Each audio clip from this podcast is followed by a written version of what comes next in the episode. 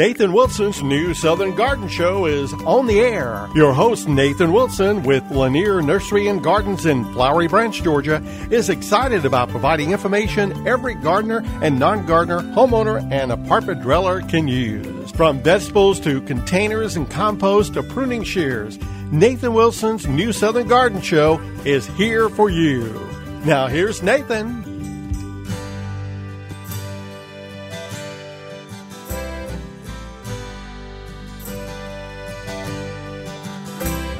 Well, good morning, gang, and welcome to New Southern Garden. Of course, I'm your gardening pal, Nathan Wilson. I'm so glad you decided to join us this morning. It's always a beautiful Saturday, it seems like, it's whether it rains or shines. I think being outside in the landscape is always a great day. I've said that over and over and over again, but I want to encourage you to do just that. Now, don't rush out there because for the next hour, it's going to be you and me together talking about vegetables. That's right. On today's program, we're talking about growing vegetables. Now, I know that um, as soon as we get some nice weather, as soon as we get some nice few days, you want to get out there and plant tomatoes, and plant potatoes, and plant peppers and beans and all that fun stuff and tasty things. But we've really got to watch out. We've really got to watch out because being up here in North Northeast Georgia, of course, we can have very late freezes. And technically, technically we're not even through the last first frost or potential last first frost. You can remember, catch this, you can remember our average last frost date because it's also my birthday. That's right, April 15th, tax day. For our zone here in Zone 7 in particular, now, our average last frost is April 15th. So, mark it on the calendar.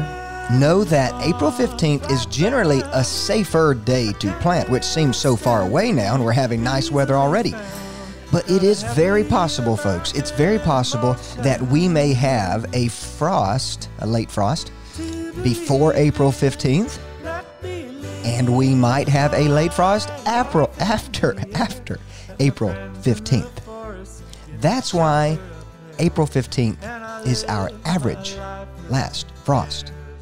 Now, of course, if you've been around this area for maybe a little over three decades, or right at it, you may remember we had snow very late in the year. It was considered a blizzard. What was it, 1993?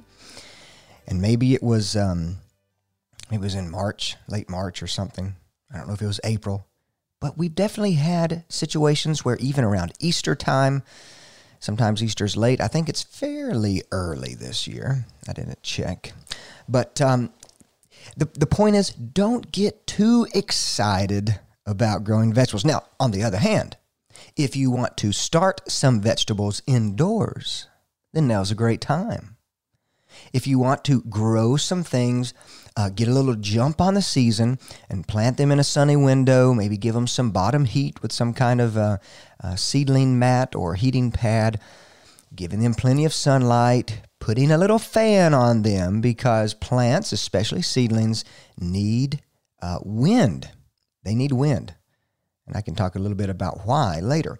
But the point is is if you want to get a jump on planting in your garden, go ahead and start some things indoors. Tomatoes, peppers, those are great things uh, to go ahead and get the plants started growing so that when April 15th does come, you've got a plant that is looking good, maybe several inches tall already. And so, the really cool thing about growing from seed earlier than planting directly outdoors is that you do get a jump, and you usually are going to be the first guy on the block to have fruits, to have harvest. Because every crop, whether it's potatoes, tomatoes, beans, cucumbers, they have a days to harvest. And that's basically the time frame that you are uh, from planting to the day you're going to pick them. Now, some tomatoes, some varieties have different time lengths or days to harvest. Uh, you're you are looking for tomatoes for a long days to harvest, usually in that 90, maybe sometimes into the 100 days to harvest, which means that you need at least three months, which in our summers, it's no problem. You need three months of average of uh, ideal temperatures. You need three months of moisture, three months of fertilization in order to produce that crop. And of course, three months is is not that big of a deal for us. We could almost give it six months, especially if we started uh, indoors about this time. So from the day that you're planting your seed to the day you're going to pick those delicious fruits and vegetables, that is the days to harvest. And you can get a jump on that by planting early, planting indoors right now. And so today's program is going to be just about that, all about vegetables. As a matter of fact, we're going to be talking about uh, growing from vegetables, uh, notes from my grandfather, because uh, really my first introduction into horticulture or growing things, gardening in general, was from my grandfather. Now, I'll go ahead and mention that I call him grandfather, but really, uh, he wasn't my biological grandfather. My grandmother and he got married later in life. And uh, it was the real thing, folks. You know, when you see a couple who as much in love as they were, it's really, it was the real thing. Um, so they uh, they actually had two places because, of course, they had spent much of their life not knowing each other until probably uh, mid 60s, maybe. Well, they both had a house. Granny, of course, she was from Gainesville, and she had a house downtown. Uh, but but Henry, Henry, who I'll call my grandfather, he had a, a house here in White County, and so he was a Cleveland boy, and she was a Gainesville girl, and they just hit it off, and they, it was the real thing. But they both, um, I remember before Henry was around, Granny would plant a row of uh, cucumbers and tomatoes. That was about all she did in her backyard, she planted cucumbers, tomatoes, just a short little row because she liked them fresh. And we would go pick those off the vine, sprinkle a, slice them up, sprinkle a little salt on them. They were a delicious treat. Now, of course, those were the days before Henry and uh, things changed dramatically when he showed up in the picture. He took that backyard, which was a small lot in Gainesville, uh, the backyard from the uh, porch, from the end of the porch, the or, or the deck, the steps there off the house, to the back property line or wood line, and from the left boundary to the right boundary, it was a vegetable garden, a wall to wall vegetable garden. And he did that for many years, many years. And it was always great to, uh, to be there with the both of them. Uh, he would slip on his boots and, and head out there, and I'd follow behind him, and he would show me this and show me that. So I thought that it would be a really cool thing to talk about vegetables and growing vegetables but uh, talking more about what I've learned from my, my family, from my grandfather himself, who, again, both my grandmother, grandfather, as many of our grandparents and definitely great grandparents, they grew up in a time when growing vegetables was not just uh, an activity to do. It was not just recreational. Now, I'm not saying that we only grow vegetables now recreationally, but the point is, in their day, they didn't have a market or a supermarket, we'll say, they could run down to and pick t- tomatoes off a shelf or squash off the shelf any time of the year. Of course, we can do that. We have that um, uh, privilege or whatever. I, I suppose it is a privilege in a way.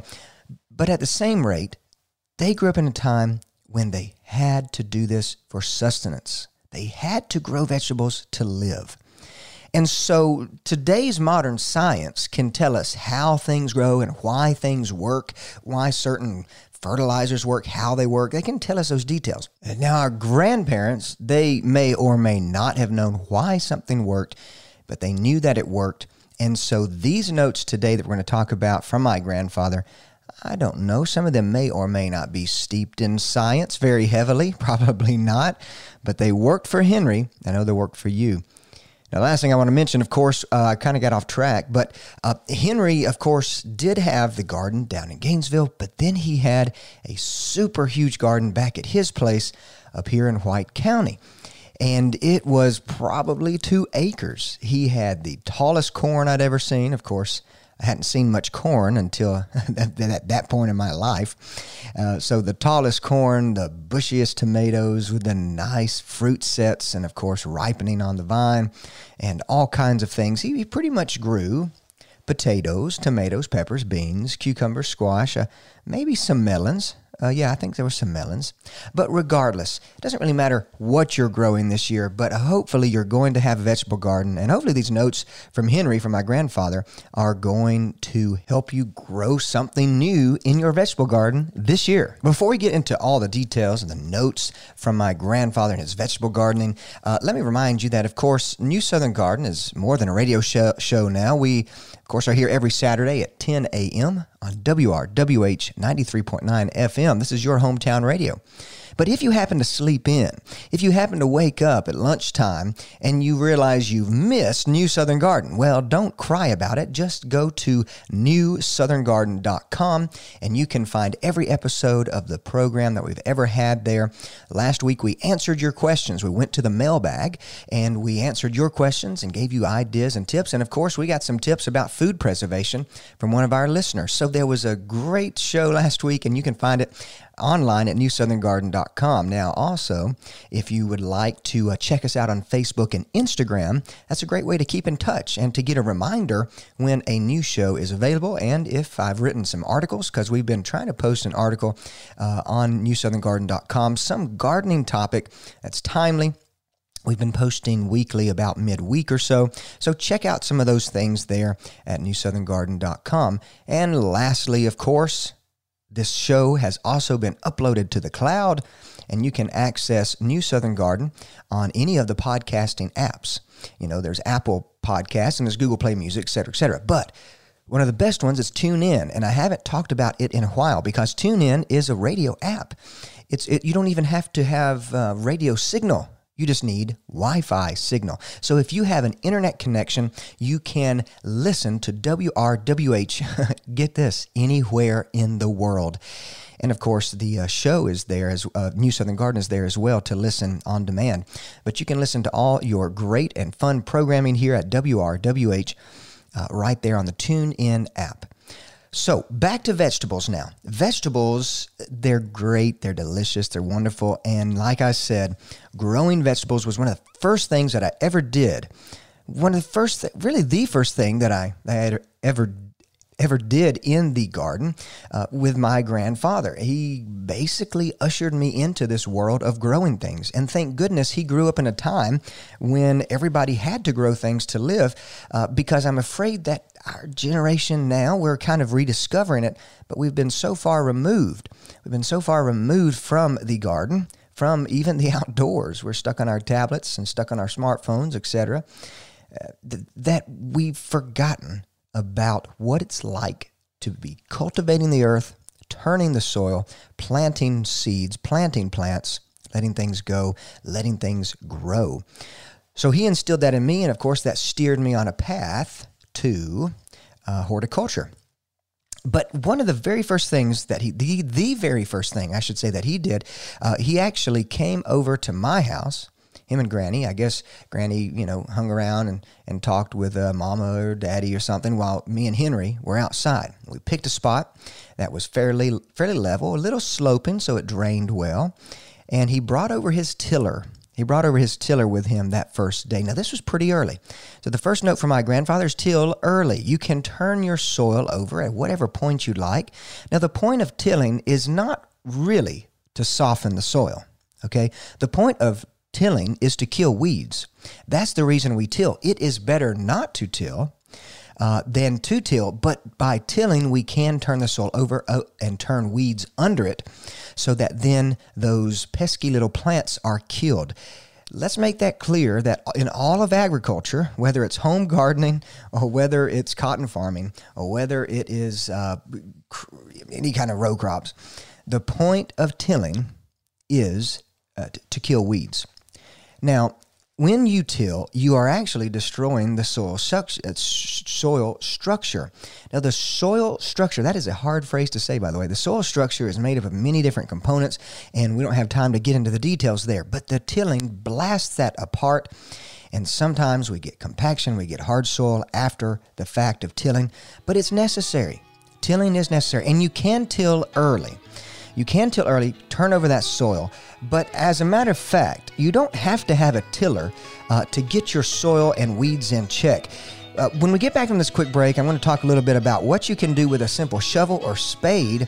Uh, and you don't have to do the work. You can let Mother Nature do most of it. We'll be right back after this quick break with more on vegetable gardening notes from my grandfather.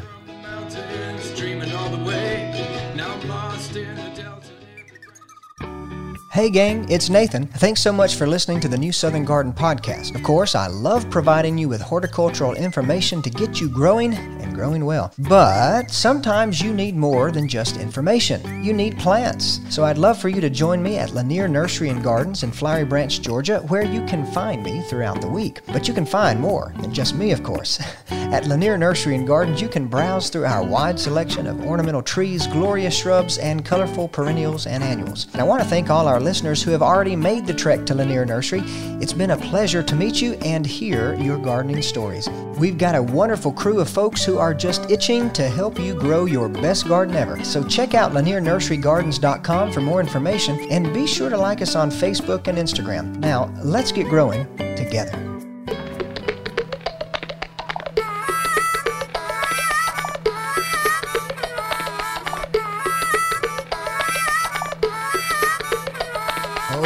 Yes, we are back at the New Southern Garden talking about one of my favorite topics this morning vegetable gardening, growing vegetables. It's one of my favorite topics because, I've, as I've already uh, explained, growing vegetables was the, the way that I was introduced into growing things. When I went to the University of Georgia to study horticulture, I thought that I was going in mainly to learn how to grow vegetables, how to grow food crops, and I did. But while I was there in horticulture school and plant school, I learned about the world of ornamental horticulture. Things that are blooming, things that are showy. You know, vegetables, that's what we eat. Uh, edible edible horticulture is what we eat, but ornamental horticulture is what we look at. And so my uh, idea of horticulture and growing garden expanded. And of course, I love both aspects, but I still find my roots here in the vegetable garden because my grandfather helped me build, build, helped me grow, I should say, my very first vegetable garden many, many years ago. Golly, I was probably like 11 or 12, I guess. But uh, maybe maybe younger than that actually. But anyhow, the point is is he introduced me to what became uh, I hope a lifelong career. You know, I'm maybe uh, only 30 years old. I don't know what what will happen in the future, but hopefully I'll be in this field until I am a grandfather. But the the thing is, is that vegetables are fun. They are easy to some degree. You get pests, but it's just part of the part of what goes with growing vegetables. Now we were talking a bit before a bit before about uh, turning your soil over and how uh, my grandfather, of course, we're talking about growing vegetables, notes from my grandfather today. He came over and turned the soil much earlier than when we would have planted. And so you can do the same. You can go ahead and begin to turn the soil over because you're trying to kill weeds. That's the idea. You we I already mentioned that tilling destroys soil structure, uh, but we it's sort of a necessary evil in a way because we need to kill any weeds that are there. Now, there is that whole idea of no till agriculture, right? No till farming. But let me tell you what no till employs is heavy use of chemical herbicides. We use the chemical herbicides to spray and kill weeds to keep them at bay. And then they take a thin drill and just drill a straight line and plant the seed in that thin drills without disturbing the soil to the extent of tilling. And so that's true no till agriculture, but of course it doesn't really work. It doesn't really work unless you're using that chemical uh, herbicide. And not many people are down for that. So, one thing you can do, though, if you don't have a tiller, is let Mother Nature do the tilling. But here's what you're going to do you're going to go out to your vegetable plot, take a spade or a shovel, whatever you've got, and you're going to just dig and turn, dig and turn. You're not going to bust up the clods. You're not going to chop them up. You're not going to till them over. You're going to let Mother Nature over the rest of winter here. It's going to be cold, it's going to be freezing, it's going to be wet, it's going to be raining. All of those aspects are going to sort of weather away those clods of soil that you've turned over. Leave large clods. Then, within the next few uh, weeks or so, you should have a much softer soil, and of course, you're helping to eliminate those pesky weeds. You're helping to eliminate those pesky weeds. So that is the very first thing that I learned from my grandfather. I remember that he came out and helped me turn over the soil uh, uh initially we didn't plant one thing. We didn't drop a seed in the earth. We didn't drop a, uh, a tomato, uh, sorry, a potato in the ground. We didn't do anything but turn the soil over. Now, I believe at that time, if I remember right, because it has been a few years ago, uh, oh gosh, I guess over two decades. I'm getting so old. But anyhow, uh, what I remember him doing is also at that time uh, laying on the turned soil some 10 10 10 fertilizer. Now, 10 10 10 fertilizer was his favorite. I remember he used a lot, but it was a lot of people's favorite. Sometimes he used 5 10 15 as well. But those fertilizers, of course, they are quick to work. They are quick to work, meaning that we may have turned the soil and applied fertilizer with the intention of feeding the plot uh, so that when we planted in a few weeks, we would have plenty of nutrition. And it's good intentions, and it probably did work to some degree. But really, when you apply 10 10 10 or 5 10 15, some of those fast acting fertilizers, uh, what we really learned from science would be that we want to do it when there is a plant there. You see, maybe we think we're feeding the soil, but the nitrogen in that fertilizer quickly runs off. It quickly uh, leaches from the plot and goes downstream. Just a couple of rains over the course of three weeks or, or whatever time frame uh, we were waiting to plant, could all that fertilizer could have washed away. Now, soil has the ability to hold on to other nutrients like phosphorus and potassium, so there may have been a benefit of applying fertilizer before planting. But nitrogen does not hold on to the soil, so we probably lost a good bit of that nitrogen.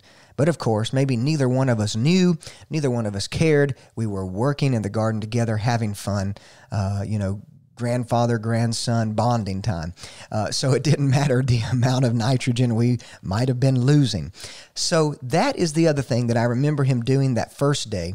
I don't necessarily encourage us to uh, fertilize soil rather than if there's, I mean, fertilizing soil that has a plant nearby is appropriate, but fertilizing soil that has no plants nearby doesn't make a lot of sense. Nowadays, we have fertilizers that slowly break down, whether you're using organic products, whether you're using uh, commercial slow release fertilizers, they slowly put nutrition back into the soil as the plant needs it. So, those, even though they're a bit higher in cost, you can still find them relatively cheap, especially at Lanier Nursery and Gardens and Flowery Branch, where you can find me throughout the week.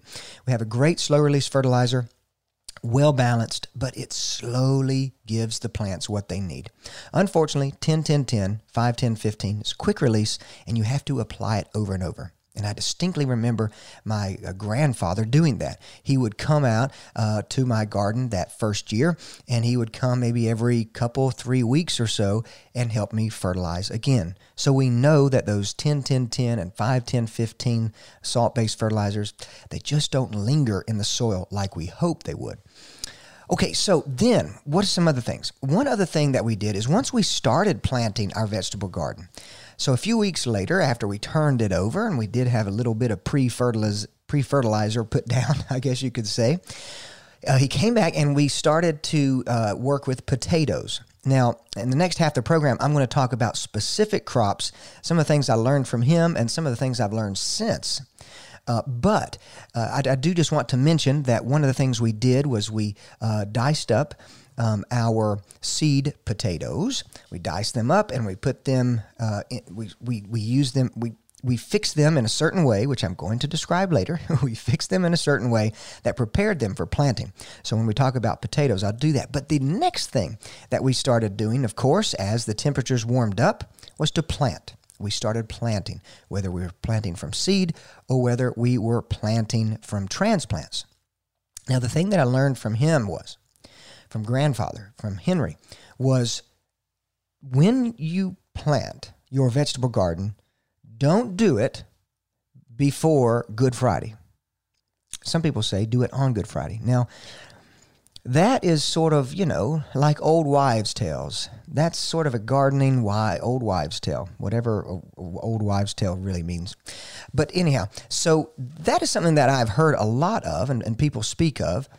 And I think there's some truth to it, but I don't think that is steeped in science, and that's okay. You know, the idea is that we usually have some kind of frost and freeze or whatnot around uh, Easter. And so, of course, Good Friday is just a couple of days before Easter. So, if you don't plant before Easter, before Good Friday, then you may be more in the clear.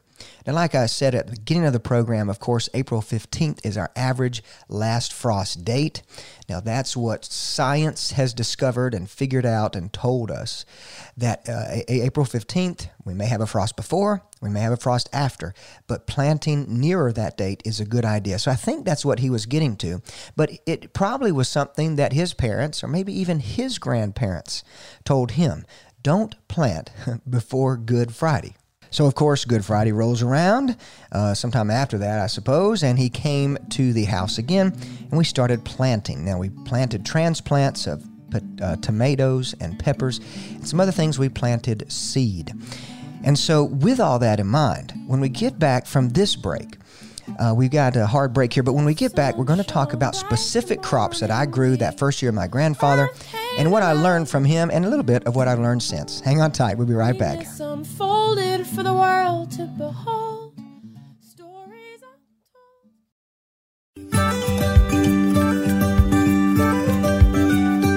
Nathan Wilson's new Southern Garden Show is on the air. Your host, Nathan Wilson, with Lanier Nursery and Gardens in Flowery Branch, Georgia, is excited about providing information every gardener and non gardener, homeowner, and apartment dweller can use. From vegetables to containers and compost to pruning shears. Nathan Wilson's New Southern Garden Show is here for you. Now, here's Nathan.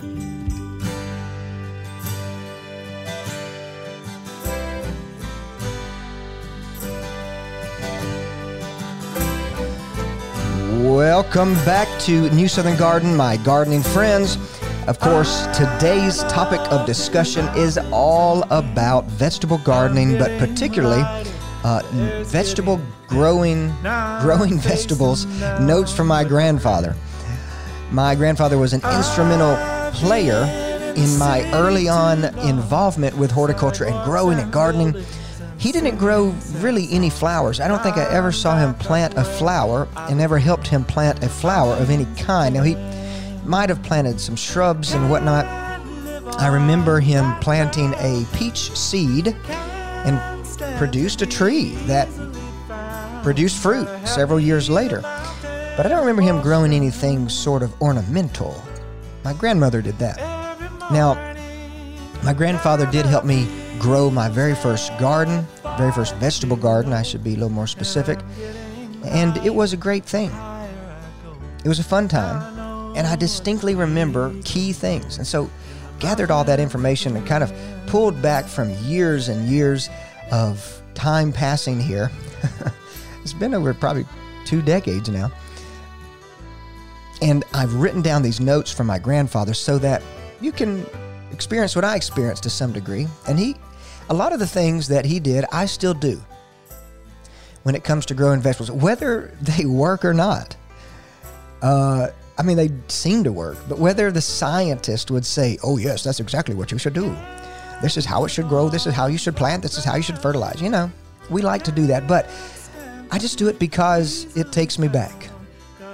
You know, it takes me back to that time when I was a kid.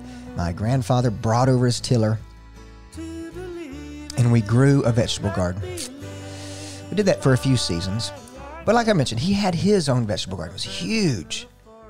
Not only did he have a vegetable garden in town at my grandmother's house, but he had a vegetable garden here in White County at his place. And so he had all kinds of plants. Whenever they would slip up to White County for the weekend or whatever, I don't remember how they scheduled where they were going to stay, but uh, they went back and forth, sort of went up to. Um, uh, to Helen and and I went with them several times. Uh, it was a fun time, but they would grow vegetables at both places. So before the break, we were talking about uh, tilling and fertilizing and whatnot. And I remember that we tilled our garden pretty early, so maybe this time of year. And then he came back and tilled it one more time. He tilled it one more time. Now, whether the science would say you should till that much or not, I don't know if it matters because we had fun. Now, at, around the same time, that we tilled, I, I suppose, we um, we prepared potatoes. And let's talk a little bit about potatoes. We haven't, I don't know if we've talked much at all about potatoes on this show. But potatoes, of course, they're they're great. Uh, they're relatively easy to grow. They can be prone to some blight, early, maybe late blight. Uh, it's hard to deal with when you have that, but you can do some things to prevent that from happening.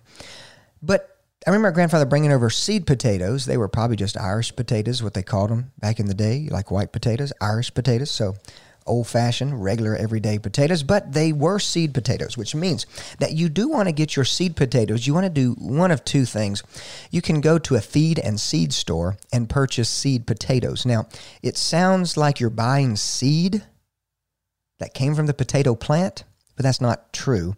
Uh, there are seed that can be produced by potatoes, but the way we normally propagate potatoes are asexually, which means that we go and purchase um, a potato itself, which in this case we just call seed potatoes. It's nothing to do with seeds by any means.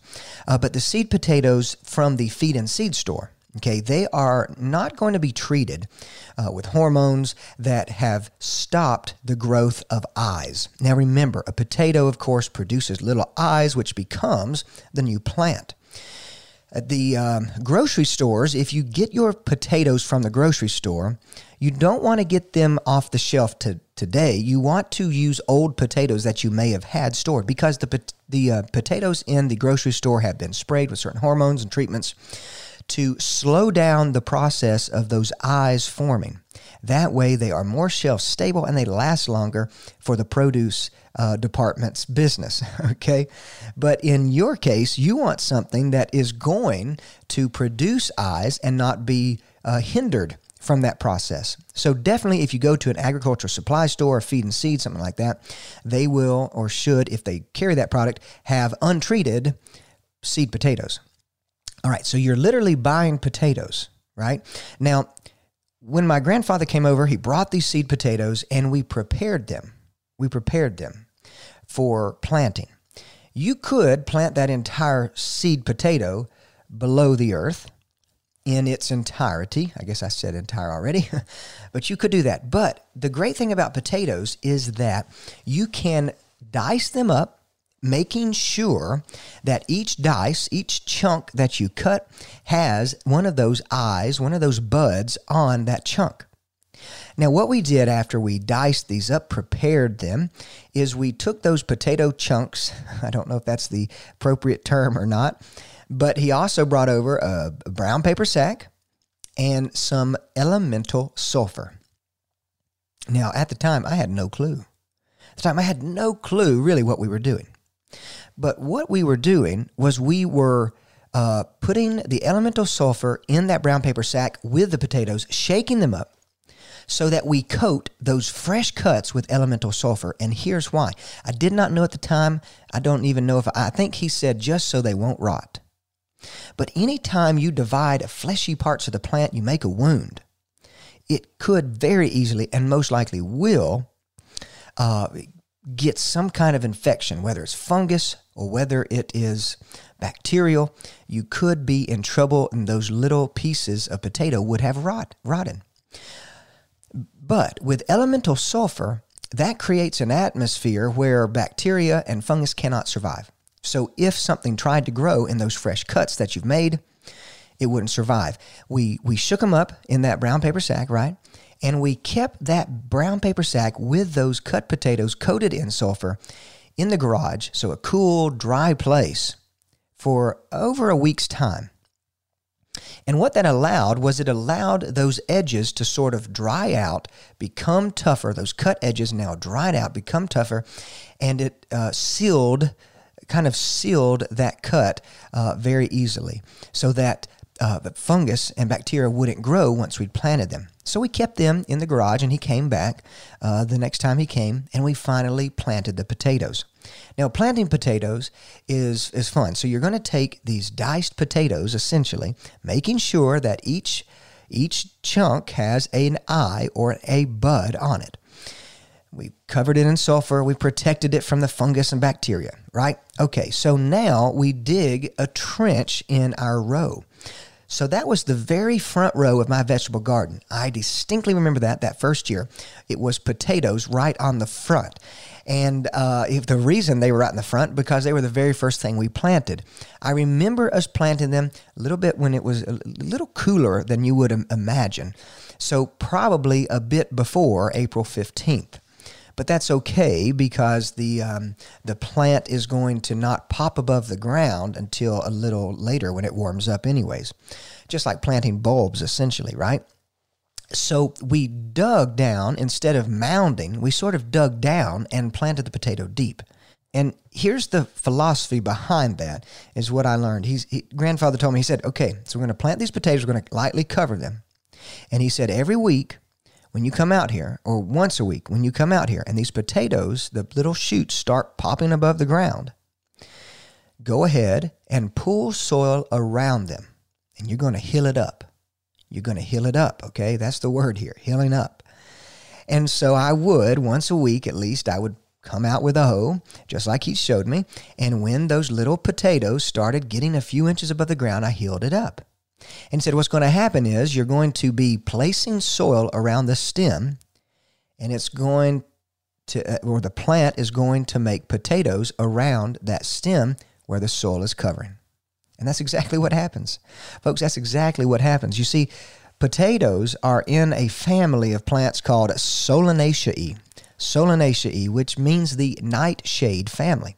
Now, the nightshade family includes some other well known members like tomatoes and peppers and eggplants. Now, they're not all the same species, but all of these plants are in the same family. And what we know, and we're going to talk a little bit later about to, uh, tomatoes, but potatoes and tomatoes and peppers, if you mound soil around their stem, they will stimulate root growth. And of course, the potato produces the potatoes on its roots. So if you hill up your potatoes as they're growing, maybe just once a week, you get a few inches of growth, cover that up, and just leave a little bit of tuft at the top. And eventually, those potatoes are going to get very bushy and whatnot, and you can still cover up as many stems as possible. Because the more stems that you can cover up around that potato, then the more potatoes you will have. So the more stems around the potato plant you can cover with soil, the more potatoes you'll have. Don't just plant the po- po- potato seed and let it go, or seed potatoes. Don't just plant them and let it go. Continuously, weekly, cover them up with soil. You will have a bumper crop for sure. Now, how about tomatoes and peppers? With all that in mind, tomatoes and peppers, those are in the same family as potatoes. They all three they all three can have some of the same diseases. So be sure that you give them some space. Don't let their um, leaves touch each other. Make sure the leaves on these plants stay dry because they can become infected with even powdery mildew and, of course, late blight, early blight, things like that. Peppers, not so much. But the one thing we did with when, when my grandfather, with when we were planting tomatoes and peppers, is we did not plant them from seed. Okay, we did, I don't know where he got them, but he brought tomato plants and pepper plants a little later after we planted potatoes. And uh, he, this is one thing we did not grow from seed. And I have learned since, I have learned since that we don't necessarily need to grow them from seed in the ground. Okay, you we we have, and since uh, the early days of my grandfather, I have planted uh, t- uh, tomato seeds, pepper seeds indoors early, about this time of year. Maybe a little bit earlier, but still a good time actually. Right now is a great time. So it's an ideal thing to because they have such a long days to harvest. Remember that we talked about the days to harvest. It's it's a long time. So getting a start, get them in the ground uh, about the middle of April, maybe a little after, when it's when the ground temperature is warm. That's the key with potatoes and peppers. Make sure it's warm. They they love it hot. But the uh, reality is, is if you sow tomato seeds in the ground when the temperature is warm, it's still going to take them a long time. It takes most tomatoes and peppers maybe 21 days to germinate, to really get grow- going. Folks, that is a long time. Peppers are probably the slowest to get growing. And so, getting a jump start, he brought me transplants. My grandfather brought me little plants in cups, in containers, and we planted them. Now, the other thing we did with our tomatoes is we planted them deep. Remember how I mentioned that with potatoes you can mound the stems up and they'll generate more potatoes and more roots? Well, tomatoes will do the same thing. If you plant them deep and mound soil up around them, you will increase the density of your root system, which is a very good thing because in the middle of summer, if you have planted your tomatoes deep, if you've been mounding up around them, and they've been growing an extensive root system, by the time the drought in summer comes, your tomatoes are not to worry because they are prepared. You have prepared them to take care of a strong root system. So that's one thing we did. We dug practically a deep hole and planted most of the tomato below ground, and that has stuck with me ever since. Well, folks, more notes from my grandfather on vegetable garden when we get back from this quick break.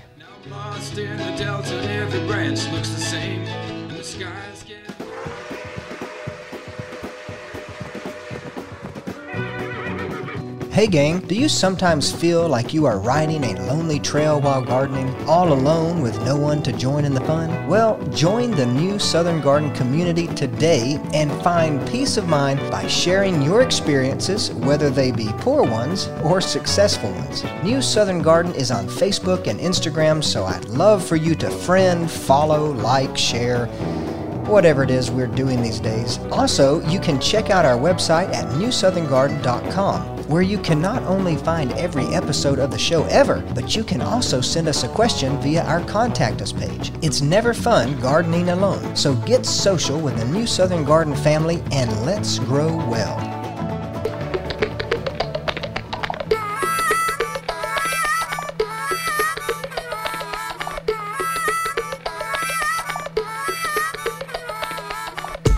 Well, gang, we've just got a few more moments on today's program, and of course, we need to jump right back into our topic of discussion, which is growing vegetables.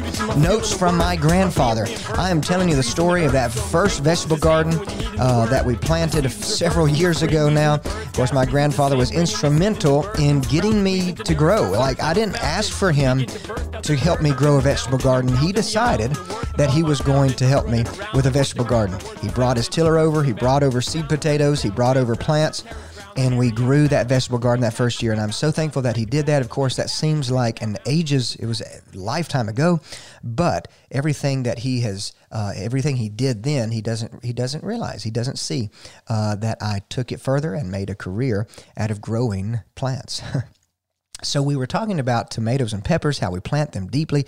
Uh, most people don't plant their peppers deeply, but I started doing that because, of course, they're in the same family as potatoes and tomatoes, which we do plant deeply. And we encourage that because you can increase your root system dramatically, preparing your little baby plants to be strong plants with huge root systems that can handle summer drought which we're destined to uh, have to deal with on a year by year basis. Now, the other thing that we did is my uh, grandfather, of course, he brought over these milk jugs. He cut the bottoms out of milk jugs, and we covered our tomatoes and peppers uh, for a few days. He told me to leave them on uh, for a few days, and what we would do is take them off because it's going to help protect them. So I didn't know at the time, but maybe we were planting just a bit before the danger of frost was over. I'm not sure. But the other thing is what that uh, milk jug top does. And of course, he just cut off the bottom so we could place the milk jug over the top of the plant. What that does, it does create sort of a, a humid condition keeping moisture around the leaves of the plant, which isn't ideal by any means because you could get increased disease problems. But what I remember is that uh, it would also sort of keep the plant from wilting. It did give it a little more heat, and of course, it warmed up the soil below. And years later, what I learned is that even though we were using a milk jug, there is something called a cloche or cloche. I forget how it's said, but uh, usually they're made out of some kind of what could be plastic. In our case, it was, and sometimes it's terracotta. But you place a cloche cloche, I don't know, over the tops of plants so that it protects them from warm, uh, from cold weather, but then also gives them a little extra heat and speeds them along. So whether he knew what that word meant or what it was, that's what we were doing all along. And of course, it gave our tomatoes and peppers a pretty decent start. So you can, especially if you're growing maybe with some potential frosty, freezy uh, times. We don't want any freezing, that's for sure. But if you get a frost after you planted, be sure to cloche them. cover them up with something that is going to protect them. A row cover would work as well.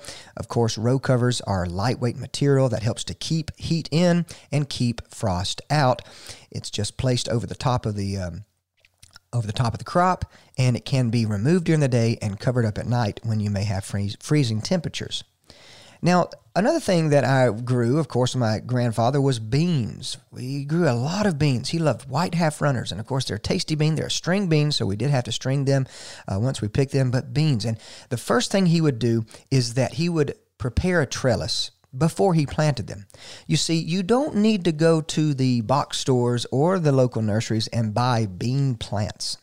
You can grow beans from seed very quickly. They have a quick germination, and actually, growing them from seed may even uh, give them a head start in your soil rather than having to be grown in a pot wrapping their roots around the pot and have to be working away from that formation, uh, being root bound essentially. Planting the, the bean seed directly in the earth usually gives you stellar results.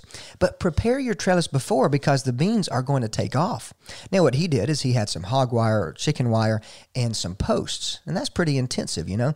Uh, but you can use uh, a wigwam, a couple of uh, canes. You know, you can use maybe a, uh, a, pyramid built out of canes or some kind of lumber, and they can grow up that. Anything that your bean can wrap its little twining vine around is going to be sufficient. But I do remember that that was key. He had long rows of beans uh, with posts, and he kept the post in most of the year, I believe. And then, of course, he tacked on uh, some wire they could grow on. Now, the other thing, uh, is what about when do you pick beans? Now, you can usually use this rule for all beans, whether it is a, uh, for green beans, I should say, whether it's string bean or whether it's stringless bean. Uh, be sure that you pick them when they're plump but tender. You don't want them to get hard, they get corky, and then, of course, uh, the seeds become much larger. You can eat beans at any stage. They may just need a lot of cooking. You see, if they go too long on the vine, they may get too tough.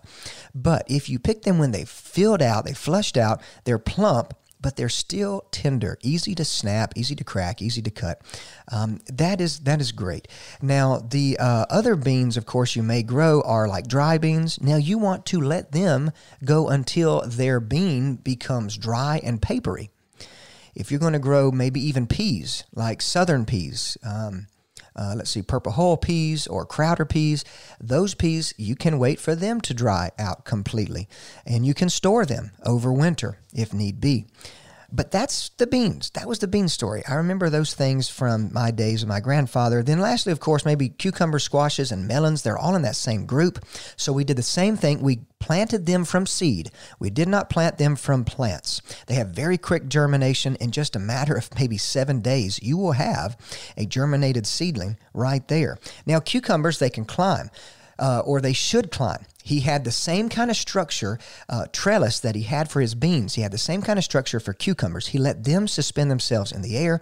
It gives them better fruit quality. Even though cucumbers can grow on the ground, they usually get yellow on the bottom and they can tend to. Um, to get uh, some mushy diseases and also get some insects that get into there. So keeping them in the air, keeping them dry, uh, keeping them off the ground gives them a better fruit quality and look. But be sure to pick the cucumbers young because they can become bitter. Again, these are things that he taught me. uh, squashes and melons, they can run on the ground. They don't necessarily have to climb because they'll have larger fruits. Uh, but the melons need room. The melons need room. And be sure to pick your squash uh, pretty early when it's young. Almost the younger the better. Maybe letting it get maybe four to five and six inches. Any bigger and that plant can become quite tough. If you irrigate your melons, you will have better fruit quality. That's for sure because they take a lot of water. Uh, that's the point of watermelon, after all. They take a lot of water. Now, I've got one last little plant that I want to talk about in the minute we have or so, and that is popcorn. Uh, my grandfather grew popcorn. Popcorn is not all corn pops, okay? Not all sweet corn pops, none sweet corn pops. You've got to buy popcorn. So they had grown some popcorn, dried it out, and we were up at his place here in White County. And I remember the day very well that Granny popped the corn that they grew in the garden and it had no butter, had no salt. it was the tastiest popcorn I've ever had. We ate it on the front porch. It was so tasty, and uh, I I encourage you that if you're going to try some sweet corn, go ahead and try some popcorn. I guess the note that I learned from my grandfather there is always grow popcorn because it's a fun thing. It can be very fun, very enjoyable, and if you've got children, whether grandkids like I was 20 years ago or whatnot, or whether you've got kids uh, yourself who who who are running around like I do now, eating rows. Grow some popcorn. It's fun. Let it dry out and then put it on the stove and just pop it. Just pop it.